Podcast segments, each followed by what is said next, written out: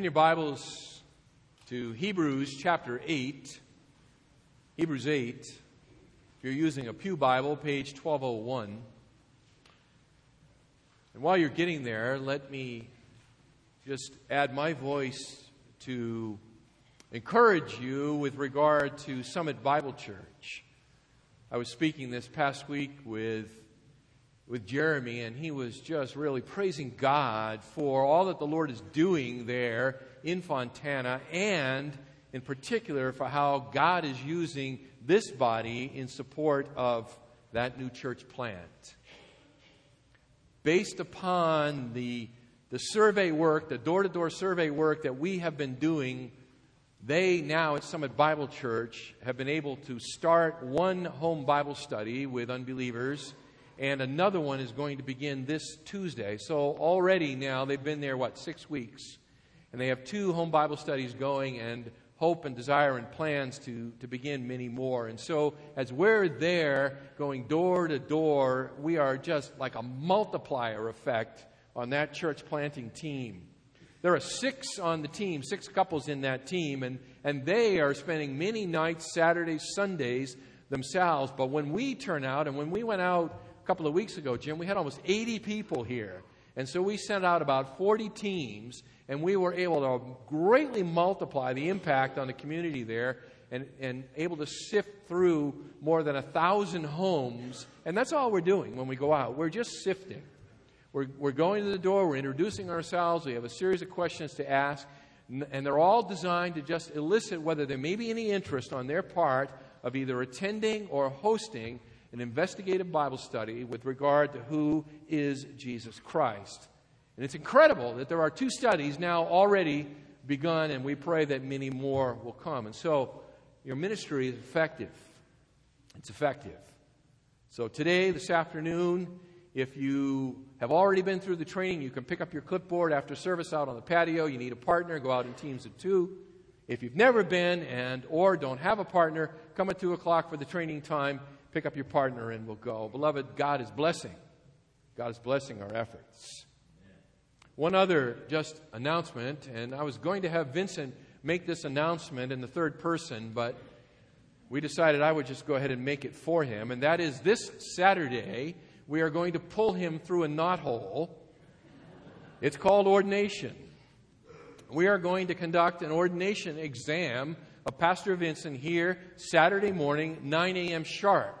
So the Coliseum doors will open about 8:30, and you can file in for that delightful experience. No, I'm just teasing him because it's fun to tease, particularly when I've been through it so long ago I don't remember anymore.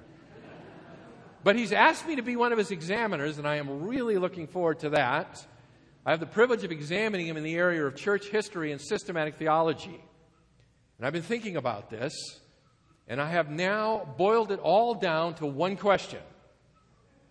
I have one question that I am going to ask him on Saturday morning when I have my opportunity, and it will encapsulate all of church history and all of systematic theology in one question.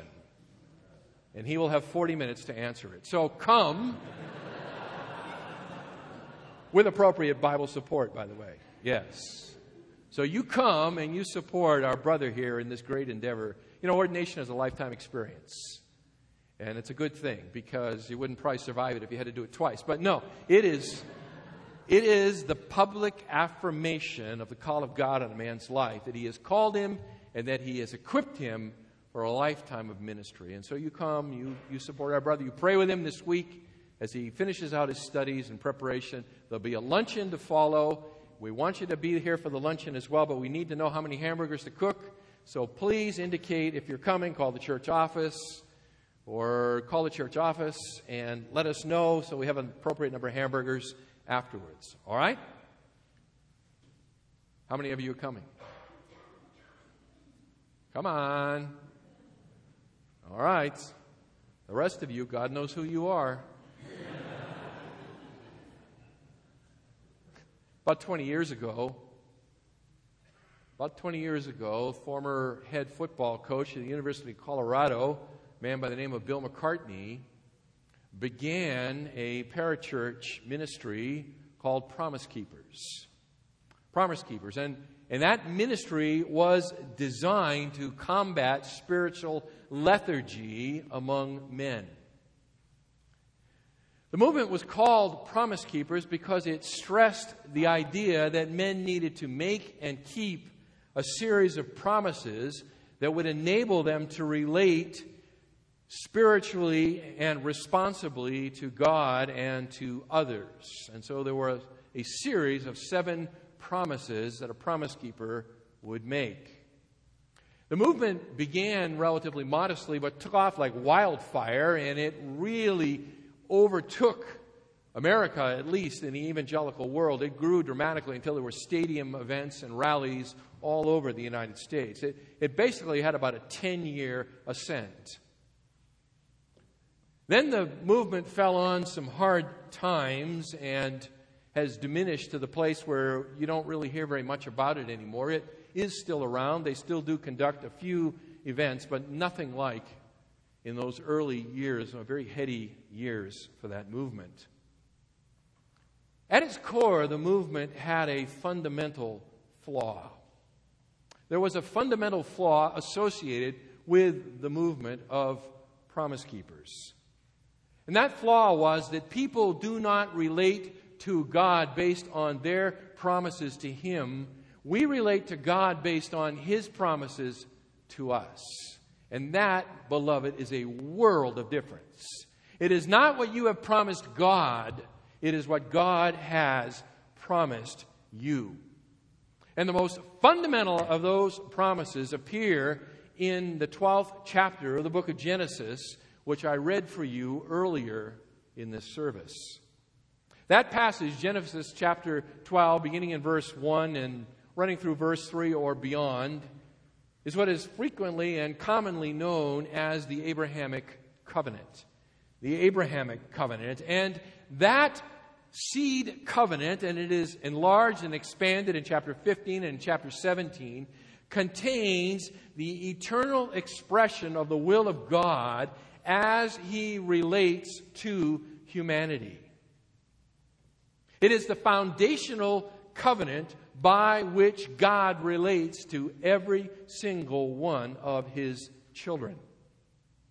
For 1,500 years, God chose to temporarily administer the promises of that Abrahamic covenant through the law given to Moses at Sinai. The Mosaic covenant, the Old Covenant, as it is commonly known, was an administrative covenant. That is, that it was the means by which the blessings and promises of Genesis 12 were mediated to the people of God.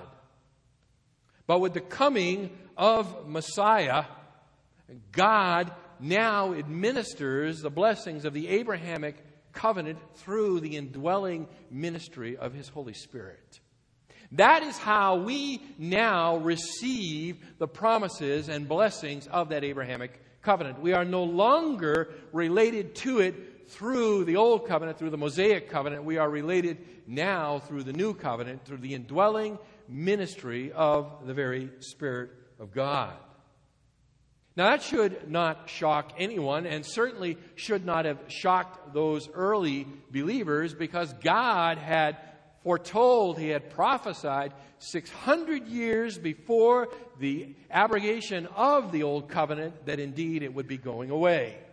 The prophets spoke 6 centuries before Christ, telling the people that the Old Covenant would be put away and that the New Covenant would come, and that the sign of that New Covenant would be the gift of the Holy Spirit of God who would reside within. And so what I want to do this morning is I want to briefly look with you at this new covenant, the means by which God administers His blessings and His promises of that foundational Abrahamic covenant. And I want to do it by looking at 4 promises together. And we're doing this to set ourselves up spiritually, as it were, to come to the Lord's table. That's the purpose of our time together this morning. We could preach a month of sermons on each individual point today, and there's no time to do that. So necessarily we will be brief. We are looking only, or going to be looking only, at a skeleton form of these promises. And my hope for you is by doing this is that I will whet your appetite. And that you will go back yourself and examine some of these, and that you will think on them, you will meditate on them today, this morning, right now, in this time, and the Lord would use that to help prepare your heart and mind to come to the table together. So are you ready?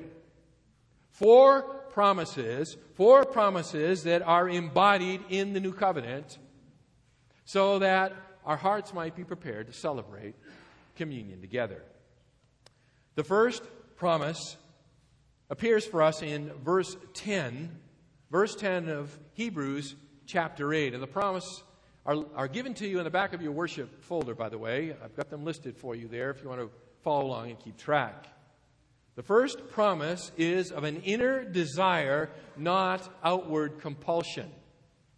Promise number 1 listed for us here is a promise of inner desire, not outward compulsion. Listen to the word of God. Verse 10, Hebrews chapter 8. For this is the covenant that I will make with the house of Israel after those days, says the Lord. I will put my laws into their minds, and I will write them upon their hearts.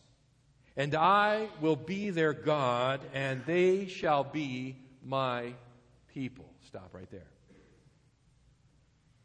Under the Old Covenant, the law of God was written on tablets of stone, right? It was written on tablets of stone, inscribed by the very finger of God there in the summit of Mount Sinai, given to Moses, the great lawgiver, who brought them down from the mountain to the people.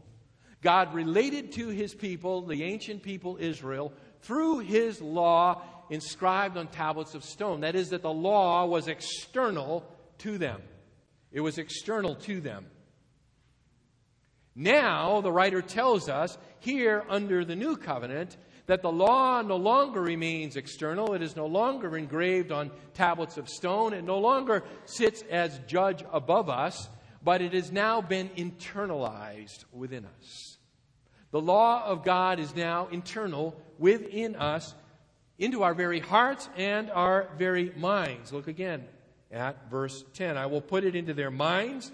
I will write it upon their hearts. This is Hebrews synonymous, parallelism, heart and mind, just speaking about the totality of their being.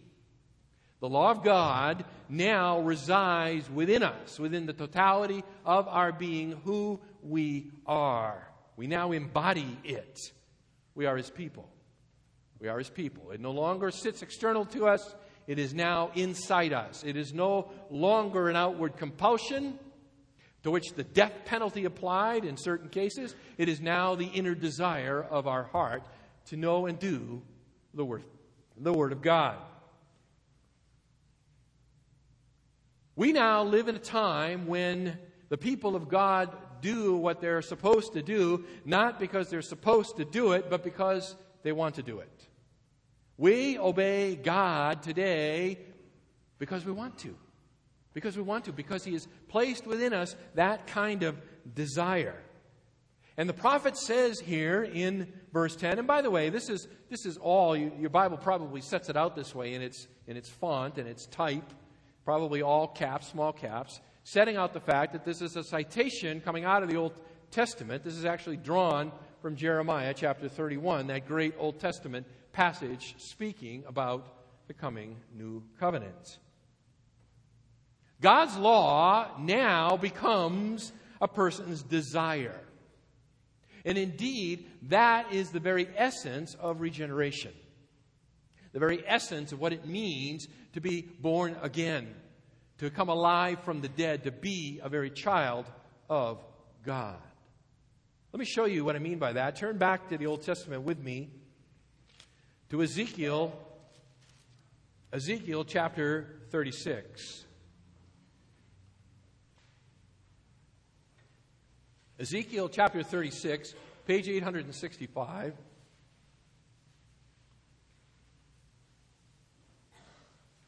Ezekiel chapter 36, page 865, if you're using a pew Bible. And there the prophet Ezekiel writes, beginning in verse 24, "For I will take you from the nations, gather you from all the lands, and bring you into your own land. Then I will sprinkle clean water on you, and you will be clean. I will cleanse you from all your filthiness and from all your idols. Moreover, I will give you a new heart and put a new spirit within you. And I will remove the heart of stone from your flesh and give you a heart of flesh. And I will put my spirit within you and cause you to walk in my statutes, and you will be careful to observe my ordinances." The prophet says that the heart of stone, that is the hard and calloused heart of the ancient people of Israel, God will remove by divine surgery. And he will replace it with a heart of flesh, a soft and supple heart.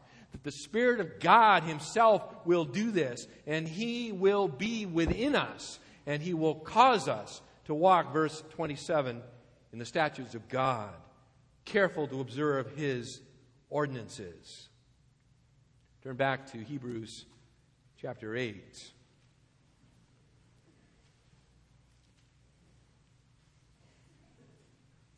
Now, it's important that we state a caveat here, a simple caveat. We are not implying or explicitly stating that under the Old Covenant, under the Mosaic Law, that nobody had a desire for God, nobody had a proper heart relationship to God, that no Israelite had any experience of knowing Jehovah as his God, as his Savior. We're not saying that. We're not saying that at all. Certainly, the prophet Jeremiah, if no one else, had a relationship with God. He was regenerate himself. He was in a saving relationship with God. So we're not saying that under the Old Covenant you could not know God, you could not be saved, you would not be regenerate. That's not the point. The point is that the covenant itself, get this, the point is that the covenant itself did not provide this experience. Living under the Old Covenant did not guarantee regeneration. It did not give new spiritual life. Many people, and we know this, don't we, lived under that old covenant, the Mosaic covenant, yet they died in unbelief. They died in unbelief. They never entered into the promised land, and by extension, they never enter into the eternal presence of God. But, beloved, listen to me. Under the new covenant, that's not possible. It's not possible to live under the new covenant, to be related to God through the new covenant, and not be his child. That's impossible. The new covenant guarantees the regeneration of all its participants. Every one of us who are related to God through the new covenant, we are regenerate. We are believers. We are the children of God. No longer is it external, but it is now internal, and it is a desire to live for Christ, to live for God. That's why one's inclinations towards the things of God is a reasonably reliable indicator of one's spiritual condition. That is, if you have no passion for the things of God, reading your Bible is completely an option, or maybe not even a part of your life. Attendance among the people of God in worship is something you can take or leave and don't care less. If your prayer life is a fiction, if it's non-existent, if your discipleship is questionable, then what that means is that your relationship to God through the new covenant has a great big question mark over it. To be a participant in the covenant, the new covenant of God, is to be regenerate. And to be regenerate is to have the internal desire for the things of God. Let me ask you this question. Let me ask you a question. Do you participate in spiritual things out of compulsion? We're told in 2 Corinthians chapter 13, we're to examine our hearts, right? To see if we're in the faith. Ask yourself this question. Is my spiritual life characterized by duty or devotion? Do I do what I do because I have to, because I'm compelled to, because if I don't, somebody will notice? Or do I do what I do because of an internal motivation and desire for the things of God? Why do you do what you do? It's a question. Inner desire or outward compulsion? Second promise contained for us here in Hebrews chapter 8 is in verse 11. A promise of unrestricted access.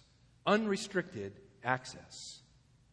And they shall not teach everyone his fellow citizen and everyone his brother, saying, know the Lord, for all shall know me, from the least to the greatest of them. For all shall know me, from the least to the greatest of them. Under the old covenant, the personal exposure and experience with God, as far as spiritual knowledge goes, was very limited for people. It was very, very limited.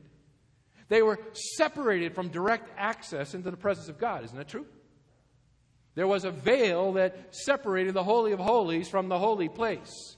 Only the high priest, only once a year, and that with blood could enter into the Holy of Holies. And only the priesthood could enter into the holy place, and only a portion of the priesthood could enter into the holy place. And outside of the holy place was the court of the men, and only Jewish men could enter the court of the men. And outside the court of the men was the court of the women, and only women could enter into the court of the women, and Gentiles could come that far. And outside of the court of the women was the court of the Gentiles, and then they were out there surrounding the temple of God.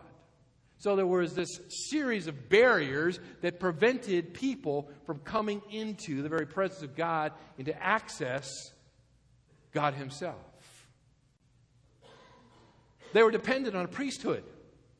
They were dependent on a priesthood to minister to them, to interrelate with them, to explain God to them, and to relate God to them.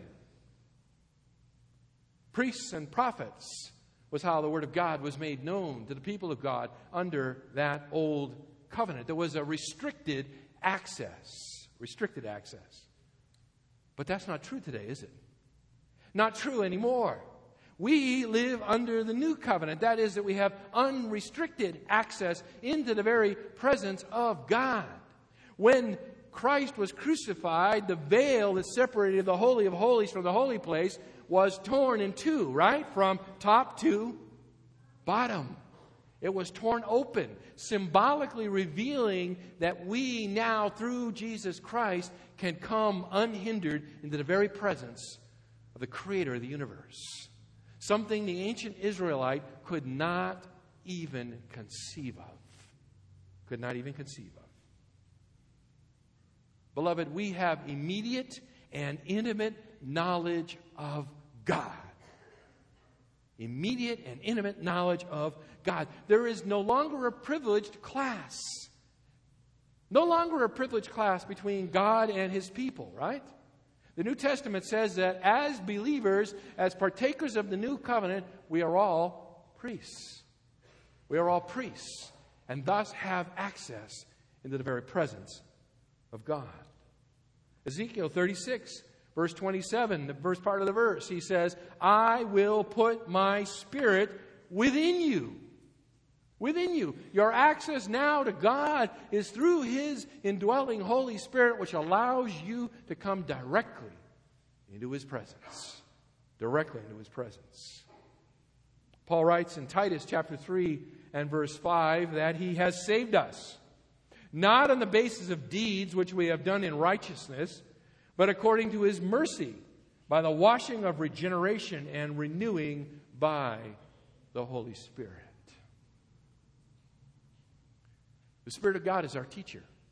The Spirit of God is our guide. He is the one who provides true and unrestricted access into the very presence of God Almighty. The Apostle John writes this way, 1 John chapter 2 and verse 27. And he says, "As for you, the anointing which you have received from him abides in you, and you have no need for anyone to teach you. But as his anointing teaches you about all things, and is true and is not a lie, and just as he has taught you, you abide in him." Now, John is not saying that there's no need for teachers in the church. That would be self-contradictory. John himself is a teacher in the church at the time he writes this. What he is saying when he says that you have no need for anyone to teach you is that the teachers do not provide any new revelation to us, that they merely help clarify and unfold what God has already revealed to us through His Spirit. We can directly understand what God has said to us through the indwelling Spirit of God who applies both the teacher's word and a very intuitive knowledge of God through His Scriptures. The Scriptures, by the way, that are possessed by every believer, right? You have the Scriptures sitting on your lap this morning, don't you? By virtue of that, you have unhindered access into the very presence of God. Think of it this way. When you were a child, you're probably one of your favorite pastimes was to pull a book down off the shelf and run over to your parents or your grandparents and hop up on their lap and hand them the book and to say, "Please read to me." Wasn't that true? You wanted them to read the book to you. You needed someone to read it. You needed someone to interpret it. You needed someone to explain it to you. That's like living under the old covenant with that restricted access where somebody has to read it and explain it to you and tell you what it all means. Now, under the new covenant, you have become an adult. You take the book off the shelf yourself. You can read it yourself. You can understand it yourself. The Spirit of God in you is your teacher. He is the one who helps you and helps me to be able to understand what His Word has truly said. But do we take advantage of that treasure? That's the question. Do you take advantage of the very treasure that you have? Is Scripture reading a daily part of your routine? Is it as common as eating and sleeping and drinking? Do we take advantage of what God has given us? How well do we know the very Word of God? Beloved, the ministry of the Spirit of God uses His Word to wash us, to instruct us, to sanctify us. I can't help thinking about John Wycliffe. John Wycliffe, about 600 years ago, is when he lived in England. And he got into a dispute, a squabble with a local priest about translating the Scriptures from Latin into English to make the Word of God available in the English language. And by the way, you owe a great debt to this man, John Wycliffe. And in that disputation with that local priest, what John Wycliffe said is that by the grace of God, he will translate the Scriptures into English so that even a common plowboy would know the Word of God better than that ignorant priest. And he did. And he did. He translated them into English. Wycliffe was persecuted. In fact, he was so hated that he actually died of natural causes before they could get a hold of him. But he was so hated that later they dug up his body and burned his bones. Just to tell you how much they hated him. It is John Wycliffe, the morning star of the Reformation, that has been instrumental in bringing the very Word of God that you hold on your lap right now, your personal copy of the words of the living God, available to you. Unhindered, unrestricted access into the very presence of God. Third promise. Complete forgiveness. Complete forgiveness. Inner desire, not outward compulsion. Unrestricted access. Third, complete forgiveness. Verse 12. "For I will be merciful to their iniquities, and I will remember their sins no more." I will be merciful to their iniquities, and I will remember their sins no more. This is the capstone of the new covenant. This is the capstone of the new covenant. This is what people need most and what was elusive to them under the old covenant. It was elusive in the sense that the old covenant could only picture it but never provide it. That is, forgive and forget. The terms of the new covenant, forgive and forget. Not available to those old people. Personal forgiveness for them was always available by being contrite and obedient, by being repentant and offering the appropriate sacrifice. But there was a repeatable nature to that sacrifice, wasn't there? Year after year, bring a new sacrifice. By the way, I didn't notice any of you bringing a goat in on your shoulders this morning. Why is that? I mean, you couldn't afford it, so how about a dove? I didn't see any doves either. No goats, no doves, no blood. Why? What changed? How could it be that you could come into the very presence of God Almighty with no sacrifice? It's because one has been sacrificed for you. Isn't that true? There is one whose blood has atoned for your sin. There is one whose death on your behalf, received by faith, has completely extinguished your guilt and your sin. See, that wasn't true for them under the old covenant. There was a constant reminder of sin. Hebrews chapter 10, verse 3 and 4. But in those sacrifices, there is a reminder of sins year by year. For it is impossible for the blood of bulls and goats to take away sin. Constant reminder. Every time you came into the presence of God, blood had to be shed. And it would bring it all up again. All the guilt, all that junk would be brought forward again and another sacrifice offered. You know, beloved, when God remembers sin, He is obliged by His holy nature to punish it. Do you know that? Sin cannot exist in His presence. God cannot just look the other way. God cannot just pretend that we're not unrighteous. Something has to change. And it has. And it has. That is, under the terms of this new covenant, this wonderful way in which God now relates to us, we receive a full and complete pardon from our sin. We receive the forgiveness and the forgetfulness, if I can say it that way, of God.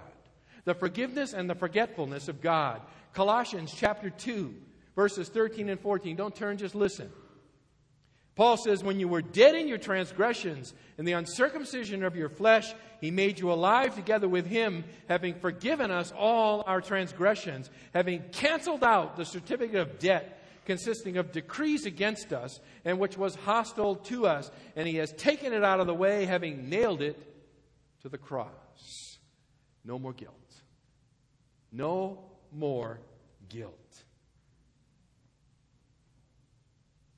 You feeling guilty about sin? You ever experienced that? You ever feel a weight of guilt for your sin? Satan comes along and kind of whispers in your ear, you call yourself a Christian. How can you possibly have done that? Can't believe you just said what you said. What kind of filthy mind do you have? You call yourself a Christian. You look him right in the eye. You say, you're right. I'm wicked. I am wicked. I am a filthy sinner. There is no good thing that dwells in my flesh. There is nothing to commend me before a holy and just God. But listen to me, Satan. Jesus Christ died in my place. My sin has been forgiven. My guilt has been cleared. I am now righteous because I am robed in the righteousness of Christ. So Satan, bug off! And that's how you do it. That's how it's done. Probably caused a few people to turn their heads and look at you. But that's how it's done. Complete. Complete forgiveness. Complete forgiveness. Oh, beloved, there's one more promise here. One more promise. It's actually not in this passage, but it's oh so precious. Oh so precious to us. It's a promise of Gentile inclusion. A promise of Gentile inclusion. You know, the Old Testament contains numerous indications that Messiah's blessings would flow to the Gentiles. There is no question about that. You cannot read the Old Testament. In fact, there in Genesis 12, right? In you, all the families of the earth shall be blessed. There's no question that Messiah's blessings flow to the Gentiles.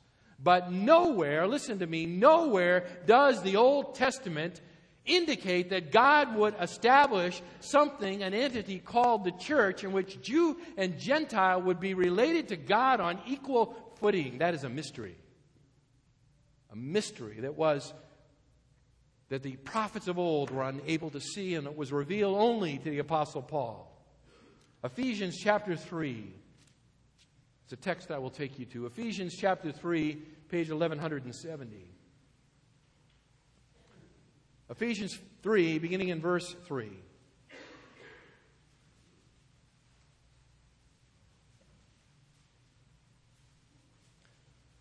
Paul says there that by revelation there was made known to me the mystery as I wrote before in brief.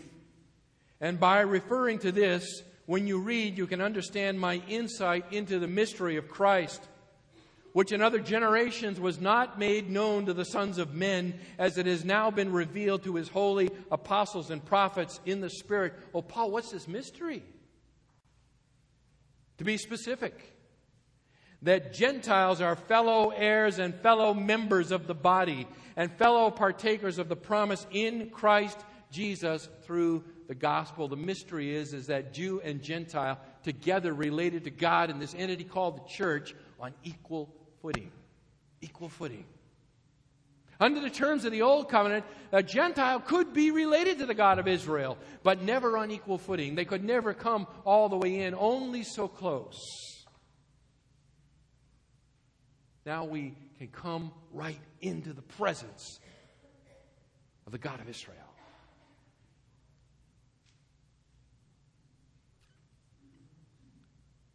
Something amazing happened that night in the upper room, beloved. Something amazing. Jesus gathered his disciples together, right?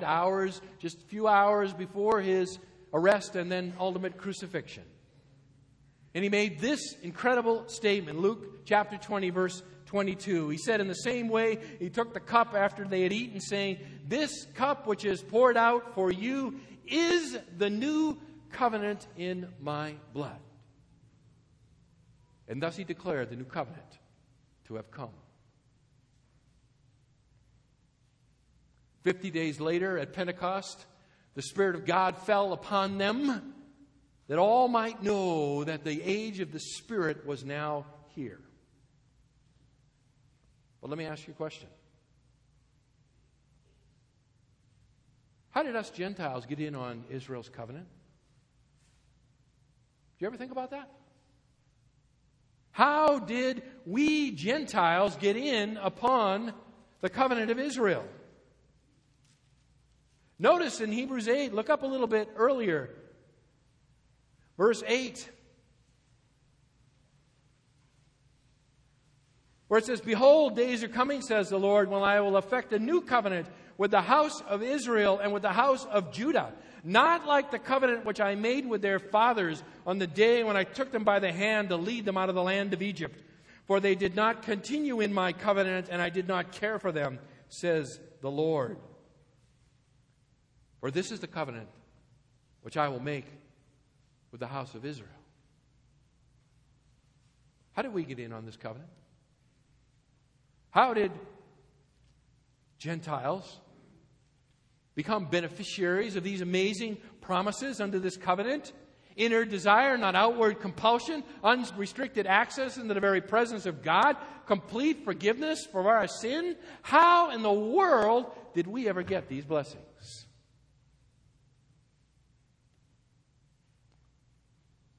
There's a promise of Gentile inclusion.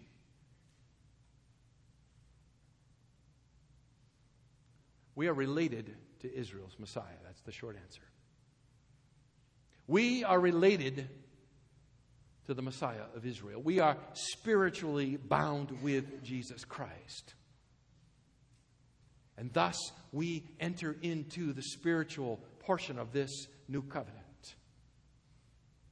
Its full and complete implementation is still awaiting a future date. Zechariah tells us that someday the nation will turn and look on him whom they pierced, and they will mourn for him as one mourns for an only son. And then the nation itself will embrace their Messiah. And they too will become beneficiaries of the new covenant in its fullest sense, including their promised homeland. But in the meantime, we enter in through our union with Jesus Christ. We are grafted in, Romans chapter 11, verse 24, Paul says. We are grafted onto, we were the wild olive branch, grafted onto the cultivated root of the Abrahamic covenant.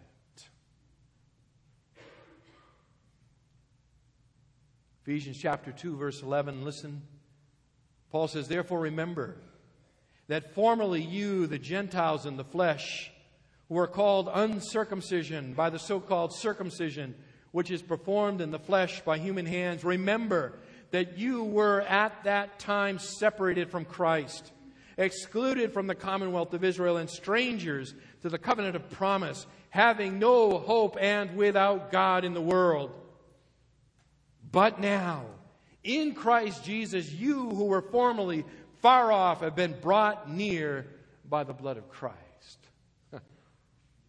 How do we receive the benefit of the new covenant? It is through our spiritual union with Israel's Messiah, the Lord Jesus Christ. It is when we are united with Him that the blessings flow to us. When we embrace Christ by faith, we have the promise of the inner desire and not the outward compulsion, right? We have the promise of unrestricted access to God through His indwelling Holy Spirit. We have the promise of complete forgiveness for our sins. Beloved, my ancient ancestors were pagan idol worshippers in the wilds of Scotland, far off from God, separated, without hope in the world.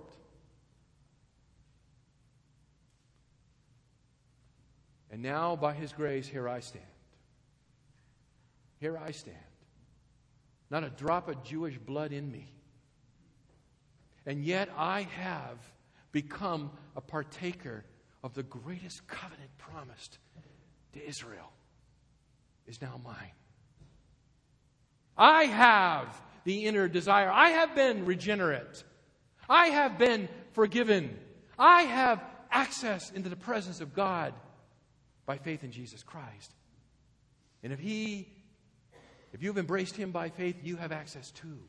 And you all have your stories. You all have your stories.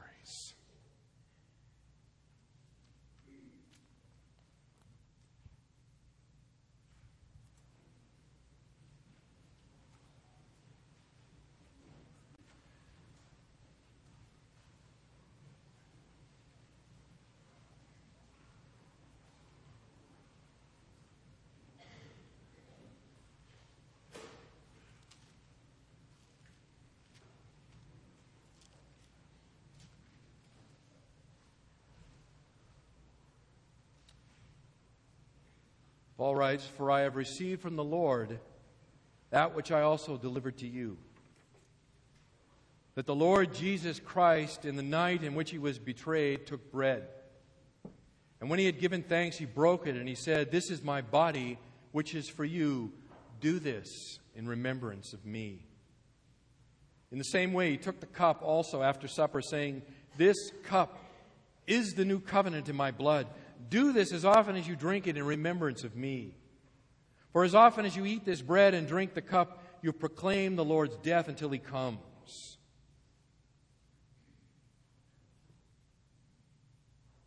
Oh, my friends, here before us, these simple elements designed by the Lord himself to remind us of this amazing reality that the new covenant has come, that forgiveness is full and complete, that Christ has paid our debt in its entirety. As we take the bread and drink of the cup, may you be reminded of what Christ has done. Our Father God, only in the divine counsels of glory could such a plan so grand as this have been conceived. There among the intertrinitarian council, the Father, Son, and Spirit, you arranged and planned that you would send forth your Son and that he would come to die to redeem a people unto himself. And in the fullness of time, you sent forth your Son, our Father, born of a woman, born under the law. He lived that perfect life. He fulfilled all the requirements of the law. Not one jot or tittle has fallen. It has all been fulfilled in him, and yet he willingly offered himself on behalf of his people. O Lord, we who are Gentiles, we who are once far off, separated from you and your promises, without hope in the world, living in pagan darkness, have now been brought near by the blood of Jesus Christ. We have been made partakers of this new covenant through our union with Christ. And so, as we take of the bread and drink of the cup, even now, our Father, may you renew our faith. May you deepen our love for you. May you captivate us and capture our affections even right now. May you enable us to go forth from this place with the power of the Holy Spirit. We pray in the name of Jesus, our Savior. Amen.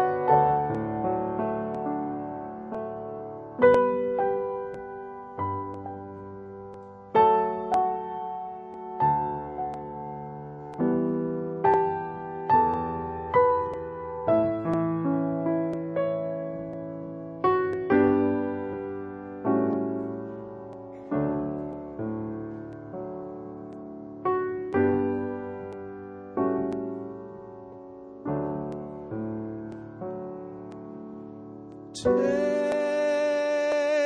this love I've given you, and as you do, remember.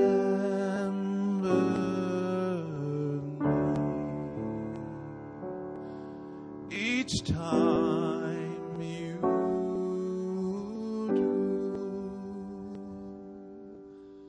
remember me.